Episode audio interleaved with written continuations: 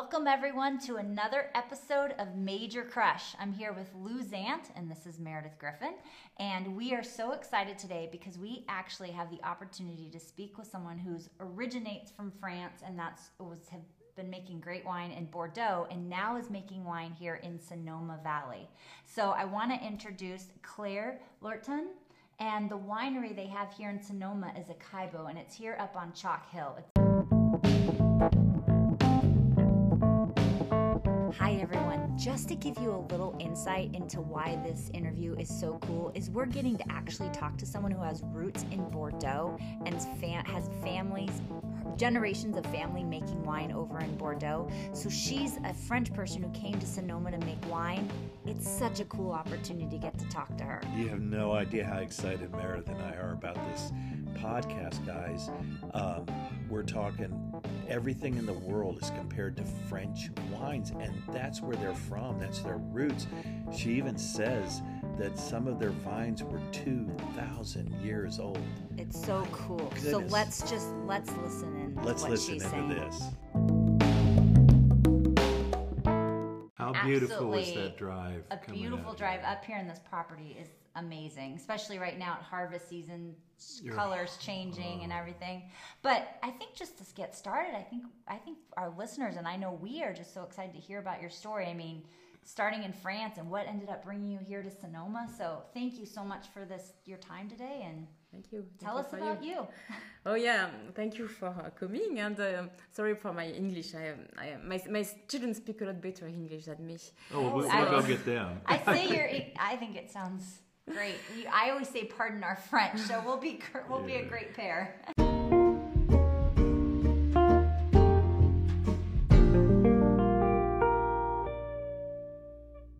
So my family, um, my family owned vineyards for three generations. So I, I had the luck and I was very fortunate to, inher- to inherit of beautiful chateaux in Bordeaux. So two classified growths uh, from 1855, yes. uh, Chateau Haut-Bages Libéral, which is in Pauillac, and Chateau Ferrière, which is in Margaux.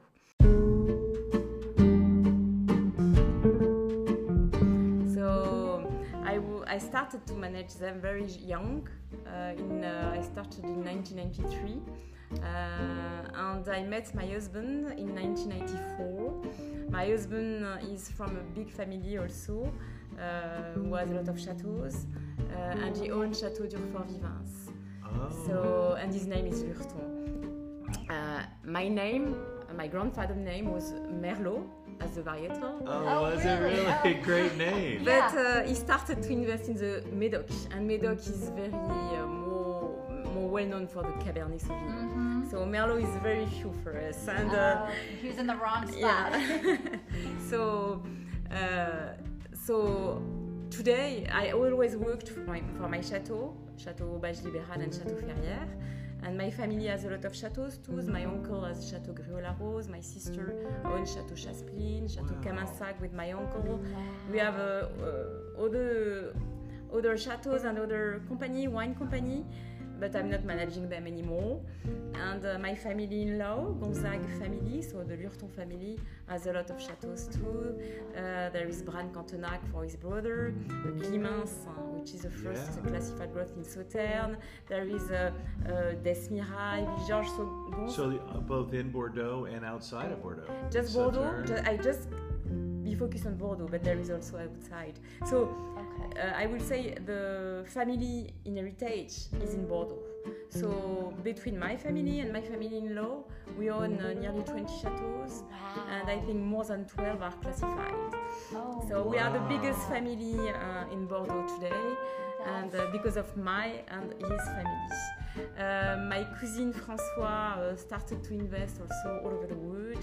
So uh, François Lurton uh, make wine in Chile, Argentina, Spain, Spain. Portugal is a very uh, uh, open-minded guy and go all over the world. And um, I always heard, we always heard about my father-in-law. Gonzaga has 10 brothers and sisters. Oh, 10 wow. brothers yes. and sisters? Yeah, and wow. all on chateaus. Good and uh, that's a wine family. Yeah, yeah. You, know, you know your wine.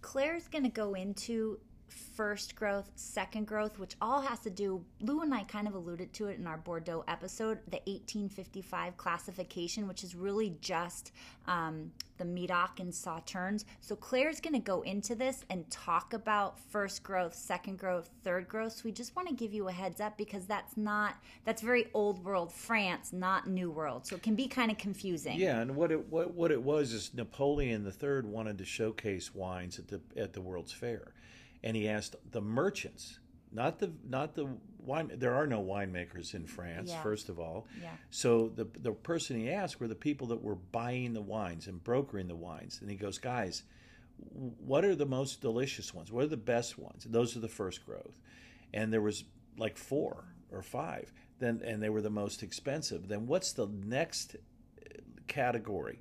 That's the second growth. Those are the, the ones that are just one stage below it. And then there was third, fourth, and fifth, but that's locked in. Then there are some classifications that came in the 90s, which we'll talk about. But when you think about it, Claire and Gonzaga, their families come from owning vineyards today. On the left bank of Bordeaux, you have Chateau de Fort Vivins, which is a Grand Cru class in Margaux. You have Chateau Ferrer, which is a second, a third Grand Cru class in Margaux, and Chateau Haute Begis Liberal, which Glad is you're pulling fifth- that off, Lou. Excuse my French. Fifth, fifth Grand Cru in Pauillac, and Chateau Les Gros, which is in Margaux. So these are the, the privilege Mm. to sit here and learn. And I know when she says these names, it's so fast. Yeah. But hang in there and look it up on their website. Uh, And in our show notes. In our show notes, and we'll go through it with you.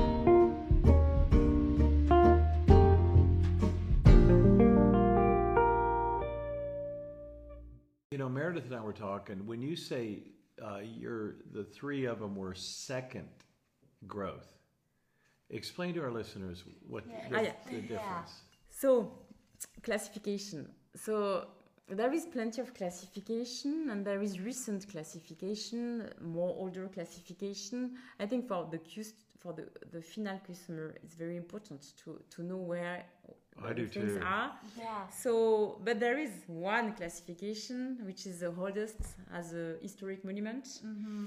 uh, which was the first. Which was the 1855 Yeah, Okay. So, Napoleon III. absolutely. So, I I would like to explain a little bit Bordeaux at this period of time. No, that would be great. I think because it's confusing. I think for a Oh, lot of yeah. people, and they don't understand it. But you, Yeah. you've lived it. You Yeah, grew up in it. yeah. It's So That's for your really- yeah, history. has to breathe, you know, it's very clear in my That's head. That's pretty exciting to Meredith and I. Yeah, really very is. much.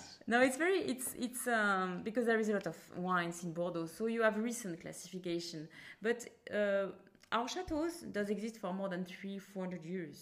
Uh, the vines in Bordeaux does exist for two thousand years. But the Wow. starting of our chateau, you know, the beginning of the plantation of our chateau and the name was created mostly in the seventeenth century. Uh, Bordeaux was a very important port. Uh, with a lot of uh, trade all over the world Yeah. and uh, a lot of wealthy people. And it's why Bordeaux is so beautiful today. And uh, I invite everybody who listen me, if they plan to come in France, please come in Bordeaux. It's uh, UNESCO today, uh, classified as a UNESCO site. Yes, yes, yes. And uh, Bordeaux is 18th century, 17th and 18th century. It's beautiful. And you can go to the wine region, to the Médoc, to uh, Saint-Emilion.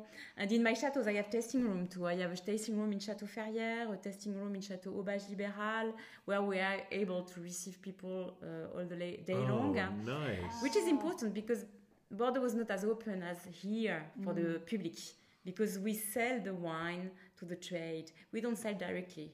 We sell to the negociant Interesting. for But- okay. 300 years. So you For can't. just- 300 years, you sell to the negotiants. Yeah, and it's the Well, negociant who did that's the how class. Bordeaux started with Yeah. negotiants And on it's the river. The, the negociant who did the classification. It's not Yeah. owner. Yeah, that was the, uh, that's who came up with the Yeah. classification. I know Napoleon got them to do it. Um, now here, do you sell your wines in your Sonoma wines? Uh, do they all go direct to consumer? Uh, yeah, we sell by this tasting room, uh, Yeah, which is in the tasting Healdsburg. We sell directly. We have wine club. Cool. Absolutely. Okay. You know, we, we we copy the things which are working well. Yeah. Yeah, yeah. so we learned a lot.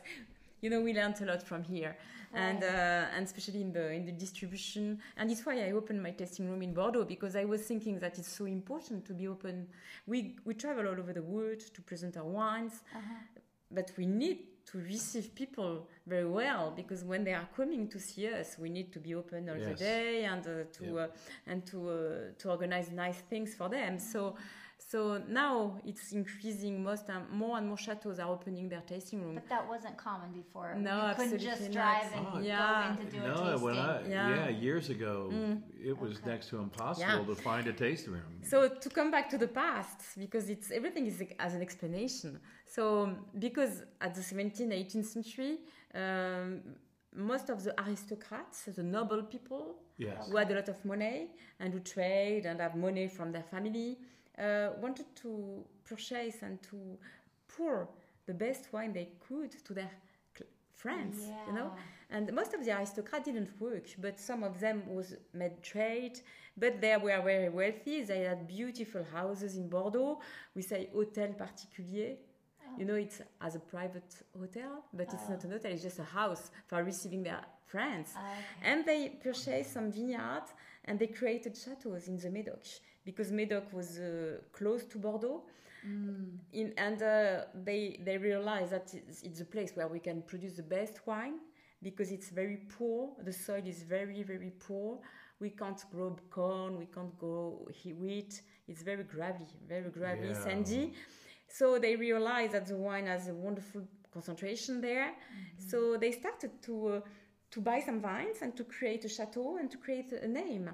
So Chateau Ferrières, my chateau in Margaux, it's Mr. Ferrières. At the 17th century, he was a noble, he was an aristocrat.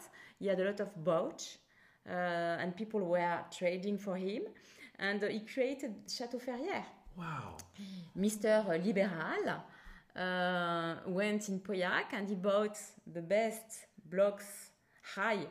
Uh, Bage is a village, South Pauillac. So he went, O means high. So he bought Okay. some uh, vines in the highest place of Bage and he said, O Bage Liberal. So he, he gave this, his name to uh, the chateau.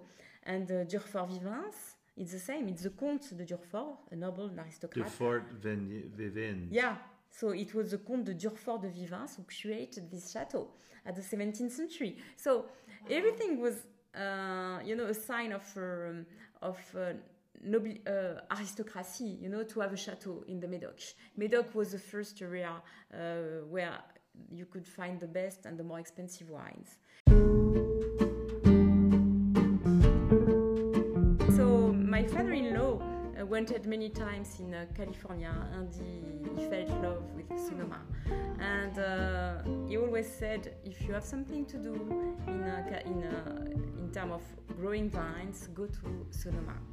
Okay. So we started to make some research in Sonoma. So it was uh, nearly 10 years ago, and uh, we we bought this uh, beautiful property in 2012. pretty. 2012. It's beautiful property. Thank you. And uh, in fact, uh, we have vineyard. It has vineyard, but it has no winery. So we built a winery. We removed everything. We removed one part of the vineyard to uh, be focused on uh, Cabernet and uh, and Merlot, but especially Cabernet Sauvignon. Okay. And uh, so my husband always worked for Durfort Vivens. I always worked only for Haut-Bages Libéral and Ferrières. We never worked together. Only three children. So Ah. which is good. Yeah, we worked on having three kids. Yeah, yeah. Three kids is a lot That of was your work. work together. and we we were happy with this uh, work. so and we so for Acaibo we work together, and it's the first time we work together, which is uh, wonderful. And what was it about Chalk Hill, So this area, Yeah. that made you, that spoke to you? Yeah, in fact, when we started to make some research, we didn't know where to go. And uh, we visited many places in Dry Creek, Alexander Valley, many places. We wanted to be focused on Bordeaux varietal because we know how to make wine with yeah, that. that's your, that's your. We love Pinot Noir, but uh, we prefer to, you know, we prefer to drink than to to make it. Yeah. and uh, so we were focused there. And uh, in fact, by coincidence, by um, friends who g- gave us very good advices, we, we, we tried many, many wines. And uh, to find the one that we like you know Yeah. we don't want we didn't want to be in a hot spot we wanted to be in uh, elevation Mm-hmm. uh, because for us uh, mountain vineyard is a lot, be- a lot better because less heat during the day and uh, less cold during the night Ah, uh, right. and we realized that uh, most of the wines we like was mountain uh, mountain vineyards Yeah. as, Okay. as Napa and Sonoma. Uh-huh. So we are focused on mountain vineyards. And um, so we knew that it was between Knights Valley, Alexander Valley, and Chalk Hill, but Yeah. we didn't know where. And in fact, just before to visit this place, uh, my husband Gonzague uh, met uh, Pierre Seillan. Pierre Seillan is a winemaker of, of Vérité. Vérité, it's a beautiful, you know, Vérité. I don't know how to say in English. Vérité.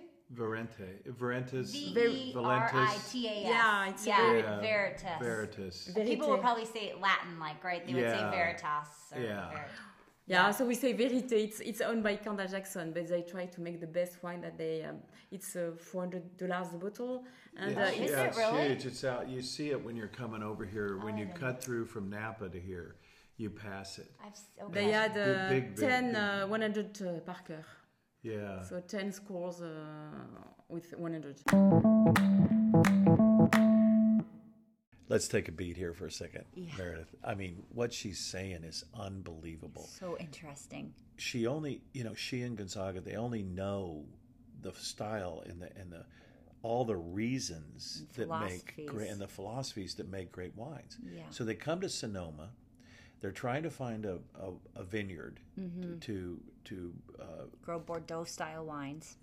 and they chose Sonoma, which you and I asked what for Mm-hmm. Yeah. ca- oh, because they wanted to do Cabernet Sauvignon. Cabernet Sauvignon. And all we hear about up here, guys, is Napa Cab, Napa Mm-hmm. Cab. But you know, the style that they were going for was critical. is critical. And if you think of so Sonoma's cooler more than Napa, and in Bordeaux they have a hard time ripening their grapes sometime because it's cool there. Exactly. Cool weather. And then she wanted more of a mountain. mountain that was a big thing mountain vineyards and again it has to do with that Fog. it doesn't fog and she said how it doesn't get as hot during the day and as cool at night cooler at night, and and slopes and um, everything that she went into.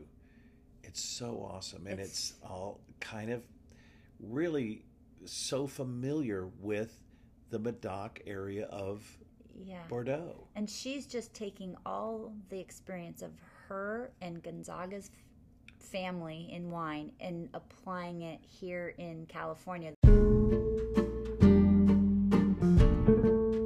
My husband tasted all the wines from Verite because Pierre Seillan was uh, doing his uh, blend 2010. Mm. Elvin and he tastes the wine and he Were said, they doing Bordeaux blends? Yes. Too? Yeah, yeah. We do that here too, yeah. and. Uh, so he tasted the wine and he said uh, it's amazing wine. It's where we need to be.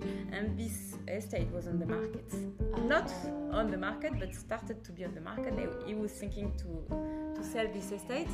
So we visited. My husband visited. I was in France. My husband visited the estate and say uh, and called me and said I found. It's And, everything uh, you wanted, right? yeah. So I we could bought see it. that. serendipity right there just timing So Acaibo, Acaibo, in fact, uh, when we created this uh, brand, because it doesn't exist, uh, in fact, Acaibo uh, represents uh, the logo of the, of the estate. The is- little swirling. is three fishes, you know? Yeah, that's what an Acaibo is. Yeah, because in fact, three fishes is our logo. Three fishes represent, um, you know, Bordeaux logo is three moons. okay Uh-huh. So it's a declination of three moons. Uh, we have three children. We have three classified growth. We have three pounds on the estate. The name of the estate is Trinity.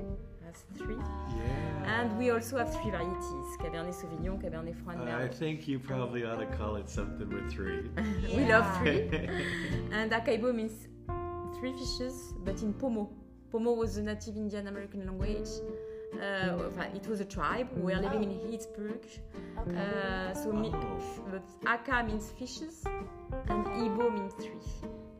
oh i love that Oh. i always love learning the Worked meaning out behind it but yeah three different Yeah, long things. story. So if uh, it's long to explain the story, but it's uh, yeah. Yeah. But it's- and so so we worked together on that and uh, so we moved here with the three children uh, in 2014 2014. for, for three years okay, but in 2012 is when you ended up Yes. starting, and that's when you started Yes. growing the vines and everything. but we on the custom crushed we custom crushed and in fact the first uh,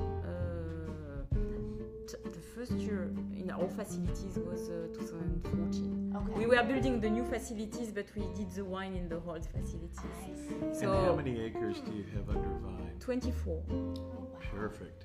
So we have uh, five of Merlot and tw- one with Cab Franc and 19 of Cab Sauvignon.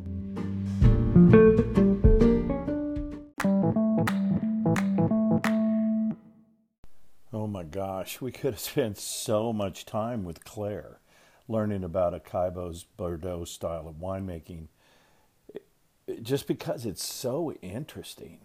I mean, to replicate what's going on for what, since the 13th century over here in Sonoma, crazy.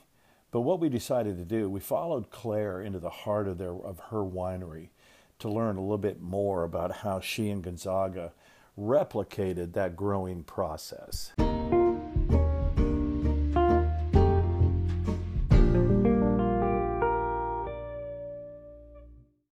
Because we we don't irrigate or we just irrigate one time during the veraison, we are very uh, uh, uh, focused on the water because in Bordeaux uh, the big vintage is when there is no water Yeah. and when it's very dry.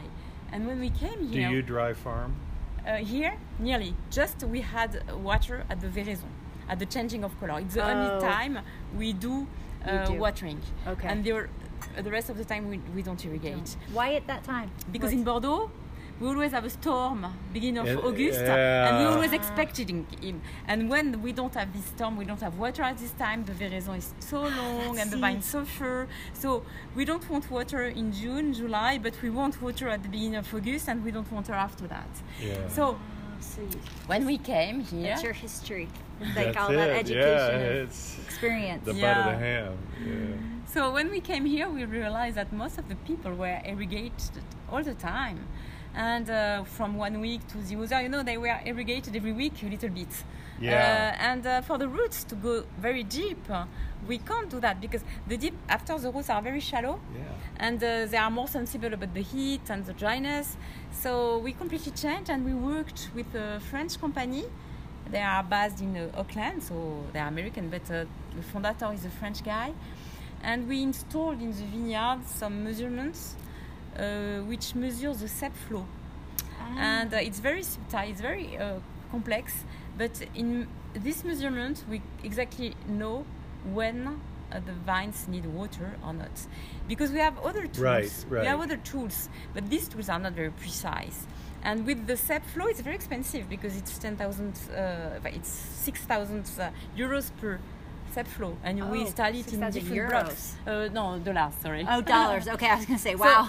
it's quite expensive. Yeah. But Yeah. we com- In comple- each block, No, not in each block. We do that on three blocks. three blocks. And uh, now we, we start to know very well the vines, but at the beginning it was so useful because we realized that uh, water is not an issue. And when we saw that the vines start to collapse, you know, the leaves start, Yeah. we didn't have to water because the vines had water. And uh, the only period of time where the vines needed water because it's everything is rely with the computer software and we have all the you know they work for now nearly 15 years more than 10 years so they have a very good knowledge so we knew when the vines needed water and they just needed water at the veraison Wow. That's cool. That's that makes it very special. That's What a gorgeous barn. So the good thing is uh, we can ripe, we can uh, pick the grapes very uh, early, early, Okay. earlier than Uh-huh. it was in the past, and we can uh, we can harvest. We are under 24 Brix. Under 24. Uh, yeah, so you sometimes a little, you know, Which between, is very French. yeah. so you keep that alcohol level Yeah. low. That's so the never, magic. never, never uh, more than uh, 24.5 or 20. This year we had a block at 25, but the other was 23.7, so the blend will be Okay. okay. And we never acidify it. We have natural acidity Oh. because we don't irrigate, so it's more concentrated.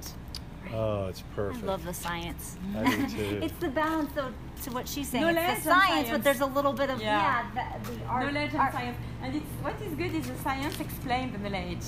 Uh, The science explain the ancestor uh, tradition. Yeah.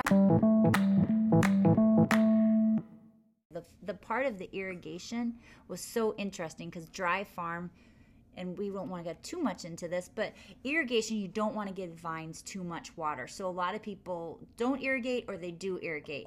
she believed in not too much water, but at this one particular time during Veraison, because in the Medoc, where in Bordeaux, where they grow vines, it always rains at that time of year. In August. So she's using something that happened in the natural world to just water their grapes at one time. I thought that that just blew me it away. blew me away. And to do that, they they bought incredibly expensive gauges, Mm. like six thousand a piece, put it in three different places, only to find out that was the perfect time to add water. Yeah, I think Unbelievable, that guys. was amazing. And the only other thing I think we should comment on because I think some people might hear it. She said, you know, poor soil. You think poor soil. yeah, Vines want don't want good soil. If they get too much nutrients, you don't.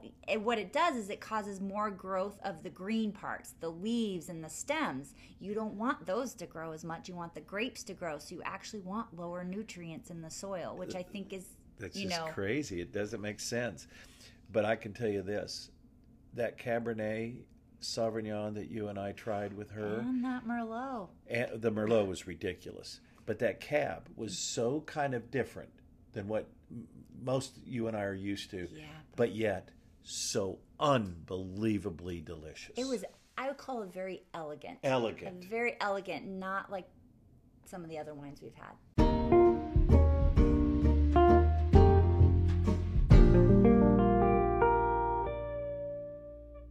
So which this is the So it's the single variety.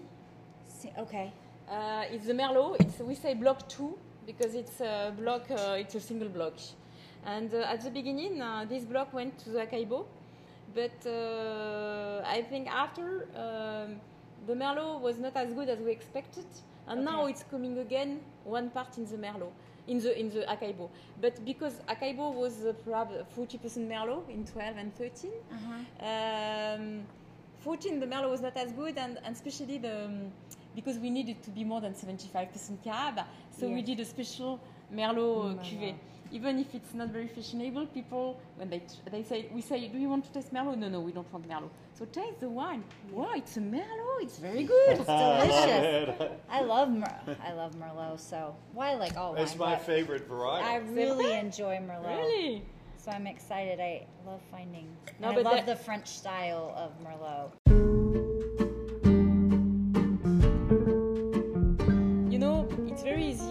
Say, "Oh, this wine must be good because it's very black." You know, you have wonderful wines which are not very dense in color. Pinot Noir. Exactly, or even some Cabernet, you know. Grenache. Yeah, and the color, and you can have very dark wine, which is It's disgusting. awful. you Yeah, it's awful. So I don't watch that. I just watch the color to see the brightness, and uh, if it's more blue than uh, yellow, you know, because older it is, more the yellow is coming, and more the orange is coming. You know, Yes, it's just to have an indication of the, pro- of the of the. But I don't watch very much the color. Okay. And then, of course, the nose. You must be very fruity. And this is a 16. Yeah, it's uh, 2016. Yeah. God, this nose, the palate. I'm So calling the best I've ever had in my It's life. Really complex. You get so many different. Yeah, so we are very focused on the fruit. We work a lot. So on soft, and the, and uh, you know what I love is the acidity in this is natural. yeah, so we never acidified, as I There's told you. yeah, it's just like, you know what I mean? It's like, Yeah. and this is again, this is why I've been so big on Sonoma. You guys are letting the grape express what it wants to express. You're not forcing it. No, and you know uh, we are in organic, in biodynamic, and uh, we don't uh, in the cellar. We are not. Um, we don't force, you know. Uh, we start with cold, uh, cold soak during five days, four five days, and then the ferm- fermentation starts. Never more than 75 Fahrenheit. Uh, you know, we don't want to extract too much, and uh, and as soon as it's dry, we uh, separate the skin and the juice, and it's it's going on the malolactic in barrel. So we don't we don't. So you keep it at 75 degrees? Is that what you said? Yeah, no, no, no, degrees uh, Fahrenheit. Yeah, yeah Fahrenheit, yeah, not more. So it's just very slow. Yeah. And then you do free run, correct? Yeah, and after we press. We have a wonderful pressoir, a vertical pressoir. Okay. And the press is, uh, I will say, it has the paper and the salt in plate. You, we had 12 to 15 percent press wine in the wine, but we do a selection of press. So we press, we fill barrel with the press, the wine from the press. Yeah. So perhaps at the end of the harvest, we have uh, 50 different barrels full of press, and we taste all these barrels, and we rate them in function of the quality of the tannins. So the best tannins. and polished tannins and the fatness, more fat it is, better will be the, the grade. So we, we have a different rate, A, B, C, D, and we put all the A together and we blend uh, Acaibo with the best press and we use press in function of the blend. And uh, you know, so you don't have to extract too much. All the tannins will come with the press, mm-hmm. and we can exactly add the press that we want. So, because the most important for us is the quality of the tannins. The tannins, that's what you. Here's cheers. Quality. Thank cheers. I, I, wish yes. more people would pay attention to the tannin structure. Ah, yeah, yeah, it's so important. So we always try to end it with food. So you are from the land of incredible food mm-hmm. and kind of pretty much probably invented pairing mm. in France, mm-hmm, mm-hmm. right? Mm-hmm. Yeah. What's so? How do you, how, what's your approach on pairing food and wine? Oh, I will say, you know, uh, I'm not a sommelier. I like to eat. I like to drink. So usually that's when all, that's all we all are, right? Yeah, so we're when I go to the restaurant, I first order the wine. Oh yes. And then I order the plate. But the plate, I love fish, for example. Uh-huh. So I always order fish. And you know, fish and wine does work very well. Uh, red wine does work very well. Sure it Sometimes it's not a fusion like that, but right. it's work. You know, the only thing that you have to to um, to avoid is when it's too spicy uh-huh. or too sugar. Yes. When it's too much sugar, the acidity of the wine is too strong. So right in America, there is a lot of sugar everywhere. Yeah. A small amount of sugar, it's okay, you know, but not too much. Yeah. And uh, so no sugar, point. and it doesn't point. work on the oysters. Oysters. Oh, yeah, no. I, you know. Champagne. yeah, Champagne or white, or, or white. Or, yeah, yeah, yeah. Sauternes. Okay. Yeah, but in Japan, I made some wonderful discovery. I had some oysters with Pinot Noir, with Burgundy or Margaux oh, wines. Yeah, it could work, but the oysters in Japan are different, and uh, you know they are very uh, uh, not as the yod. Yod? Yod. Not as briny or not as. Certain oyster doesn't work. Um, but I will um, say. Um, uh. Uh, umami. No, yeah, umami. Yeah. No, no, I was thinking about something which is not working with the wine. But most of the food is matching well. If it's not too much spicy, not too much sugar, yeah. everything is working. I love that you're saying going with the fish because I love big, bold red wines, and so often you're told you can't do that with fish. You of have to have, and I so I love when you're coming from it. Yes, you know, go great with fish. I always uh, we have a lot of lunch at Ferrières, Haut-Bages Libéral, or Durfort. We we receive our customer so we, we organize lunch or dinner. I always have uh, the main plate is fish, always. always. But what about what, like what, a marinara or one of the of more course. acidic Italian sauces? Yeah. What if it's not too pepper, not too, uh, if there is not too much uh, spices, uh, it's worked very well. Okay. Everything, you know, pasta, carbonara, meat, fish. Uh, when uh, it's uh, fish is working very well too. Um, everything is working. You know, there is a lot of wines. All the wines are different, and and the food, you know, it's very rare when it's absolutely not working together. Most of the time, it's working, and you have to not too intellectual. You know, I think it must be pleasure. You know, so. Uh, yeah so and sometimes if it's not matching completely well you drink first and you eat after you know yeah. i like that way